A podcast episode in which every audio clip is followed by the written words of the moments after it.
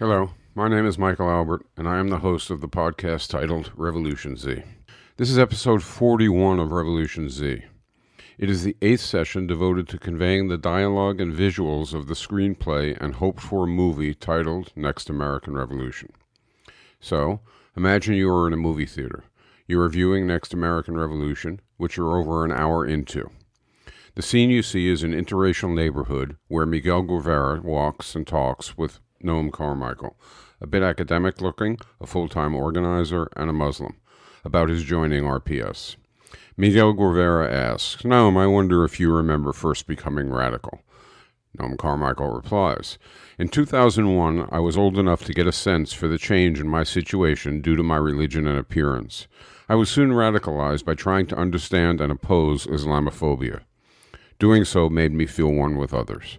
When I got to college, my roommate took one look and I could feel his fear. For weeks we worked through that until we became good friends. I would guess that had we not dealt with our tensions, he would later have voted for Trump. I learned we had to listen to one another and work through biases. If we didn't, much less if we denigrated one another, we would become enemies. Miguel Guevara asks, Can you remember a personally important event you experienced during the rise of RPS?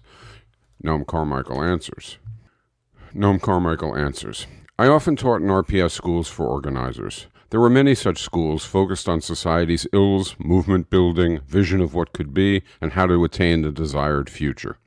Sometimes on a campus, sometimes in a workplace, sometimes in an apartment complex. Sometimes the schools were for people in some industry, like the Hollywood schools that began in 2022 and propelled the whole extended project. The schools typically ran for at least a week, usually 10 days, and they included classes, discussions, and time to socialize. About two thirds in, after we reached a level of trust and positive energy, we would have a night session to answer the question what is responsible for your being here to learn about revolutionizing society? Some people would tell about first reading some author and the eye opening effect it had on them. Or some would tell of a first rally or a march, launching them into activism but many other stories featured tears and trauma. The scene shifts to a hall where students and faculty mill about, then begin a session. The visual moves in time from speaker to speaker, skipping over much discussion. A female student says, I was abused as a child. I was repeatedly raped. I endured a long time. I finally ran away. Luckily, I found activism. A male student says, I saw a close friend gunned down. These are his initials tattooed on my arm. I initially hated everyone. In time, I focused my hatred on the system around me. A second female student says, I lost a parent, a friend, and a friend's parent to drugs and suicide. What caused it? Them or society? A radical social worker showed me the right answer. A second male student says, I lost my home and lived threadbare. I became addicted, but I got straight. The scene shifts back to the interracial neighborhood where the Guevara Carmichael continues while walking amidst city folk. Noam Carmichael says, Sometimes it was less extreme. I was bullied or I was a bully. I was cheated or I cheated. People no one expected to tell such stories said publicly what had earlier been private. The suffering they reported, so devastating, so widespread, and most often so hidden, cemented my radical commitments. Their stories made me more of a listener than I had been before. I learned that what went unsaid was often profoundly important. Miguel Guevara asks, How did race impact RPS? Carmichael answers, The direct implication had been well known for a long time. An activist organization had to welcome and benefit from diverse racial communities. We had to elevate diverse communities to leadership and to predominant say over their own affairs. Minority communities suffered low income, little influence, and great danger. But focusing exclusively on race overlooked other matters. We had to add to race a gender, class, and authority focus, and vice versa. Guevara says, I remember a conflict in which you played a role. It was who should organize whom. Carmichael interrupts.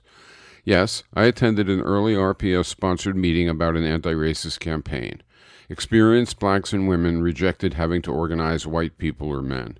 The formulation had been repeated so forcefully, so emotively, and for so many years that it had become virtually unchallengeable. The scene shifts to an RPS planning meeting where you see RPS members sitting and talking. A black woman activist says, It burdens us to expect blacks to combat racism among white folks by educating them, or to expect women to combat sexism among men by educating them. White folks and men have to talk to other white folks and men. A white male activist says, But what if I don't feel I understand racism or sexism enough to be as convincing as someone who directly experiences the issues?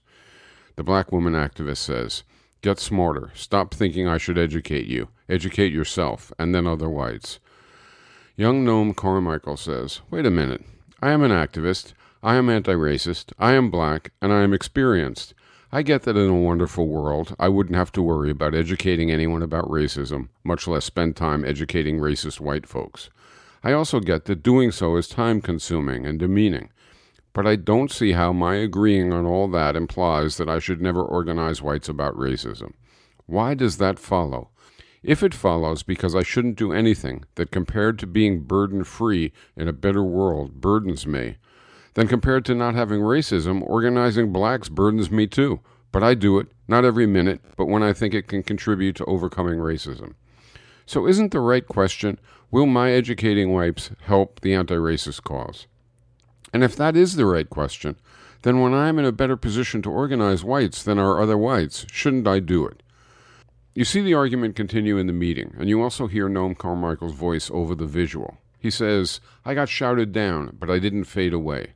I knew a great many folks agreed with what I had said, not least because they told me so after the meeting. So I kept at it. Discussion spread. It wasn't easy, but in time the old viewpoint altered. The scene returns to the interracial neighborhood where Guevara and Carmichael are walking on the streets past boarded up shops. You see the interview continue. Noam Carmichael says, The more I thought about it, the more I felt that the main issue was did we believe we could win, or were we just hammering out a stance that felt comfortable and made modest gains without seeking long term goals? I wasn't saying that blacks or women in the parallel case should spend all their time talking with intractable white racists or male sexists. But I was saying that often blacks and women know more and can better motivate what they know about race and gender than can whites or men. Miguel Guevara asks, So the right calculus wasn't how much of a burden it was to do that, but how necessary it was doing that? Carmichael answers, Yes, and the same held for white activists organizing white working and rural people instead of only urbanites and students. Guevara asks, RPS also jettisoned attacking white skin privilege, and you pursued that battle too, right? Carmichael answers, Privilege implies having something you should renounce, but when folks called out white privilege, they mentioned safety from abuse, enjoying access and influence, and getting fair treatment. Talking about renouncing white privilege made poor folks think our aim was to take basic things away from them rather than to guarantee to everyone those things and much more. Guevara asks, What about communication issues? Carmichael answers, Just preceding RPS, academic leftists felt we were missing nearly incomprehensible ideas that needed to be discovered by way of nearly unreadable texts. They wrote nearly incomprehensible ideas in unreadable texts. Even if they had merit, which I admit I doubted, they were useless anyhow, Guevara asks. Maybe they just wrote to prop themselves up and make themselves seem worthy with pompous language, Carmichael answers. Perhaps, but whatever their reason, the real problem wasn't too few obscure ideas. It was that already known clear ideas were not reaching large audiences. So RPS sought better ways to spread existing insights and vision. We involved ever more people in refining, employing, and implementing thoughts in their own words. We didn't compromise content, we clarified it. We went from activism made obscure by academia to academia renovated by activism. Guevara continues. I remember another controversy having to do with issues of solidarity and their implications for being true to one's views. The scene shifts to an RPS class where you see students hear from young Noam Carmichael wearing an RPS emblazoned shirt, who says, Showing solidarity means acting in accord with the interests of others and supporting others in their pursuits. Enjoying autonomy means functioning without intrusion from without. Clearly, we shouldn't always support, but nor should we always ignore others' wishes. A female black student asks, I don't want to be subject to the will of racists and sexists. I want to explore my own views, pursue my own agendas, learn from my own mistakes, and benefit from my own insights. But I get that there is a tension between desires for autonomy and efforts to attain solidarity. What's the resolution? Young Noam Carmichael answers. Over 50 years before RPS, this tension was highlighted by bread and roses feminists in New England, black power activists in the South, and national groups like the Black Panthers and Young Lords. Women, blacks, and Latinos were tired of dealing with male or white complaints. But while for movements to operate under their own control and largely unconnected to others was fine in theory, in practice such choices tended to sacrifice solidarity. Some said, Why diminish our overall power with this autonomy fetish? Others said, Why subject ourselves to endless hassle from folks who are trying to keep us down or who don't understand our situation? And both concerns were valid. The female black student says, We need autonomy, but we also need solidarity. How about having massive coalitions that contain women's organizations and anti racist organizations together fighting global warming? Young Carmichael responds, the problem is, while coalitions don't prevent a woman's or an anti racist organization from operating autonomously, and while they allow solidarity around whatever is the unifying issue of the coalition, their solidarity is seriously limited. A female Latin student interjects. Member organizations don't enjoy solidarity for their own full agendas, nor do they offer solidarity to others for anything beyond the coalition focus. Young Carmichael replies, Exactly. And that is why RPS proposes groups and projects join a block. Each group and project retains its autonomy to pursue its own specific program as it decides, but each also pledges to support the program's other block members propose. The agenda of the block is the sum of all the agendas of all its component organizations, movements, and projects. Each part of the block's agenda comes from one or another partner in the block, but everyone adopts it all. The female black student says, I see how all members would then receive and give solidarity, and how everyone would retain their own focus. But aren't you brushing away difficulty by saying everyone would support the whole agenda? Young Carmichael replies, The women's movement has a program rooted in feminist activism. If it joins a block with others, then its prior program becomes one part of the program of the whole block. It receives support from other members. Reciprocally, as a member, it supports other members regarding their programs. Two factors make this hard. The female black student asserts, more like impossible. To join an organization, I would have to decide not only that I liked the organization, but that I liked its block, too. The female Latin student adds, Organizations would fear this would reduce their membership, and even worse, if a block includes organizations with contradictory programs, the overall block program would have to contain both aspects. That seems ludicrous. Young Carmichael replies, I too initially considered the obstacles insurmountable. But if the overall purpose of the block is winning a new society with various agreed features, then members could see the contradictory program components as possibilities that should be explored. The female Latin student says, like a good society would do with different proposals. Young Carmichael adds, Exactly. When one proves better, we choose it, but as long as the choice is uncertain, we keep the contrary aspects in play. The female Latin student says, Groups with a particular agenda reap the benefits of solidarity and in turn help others.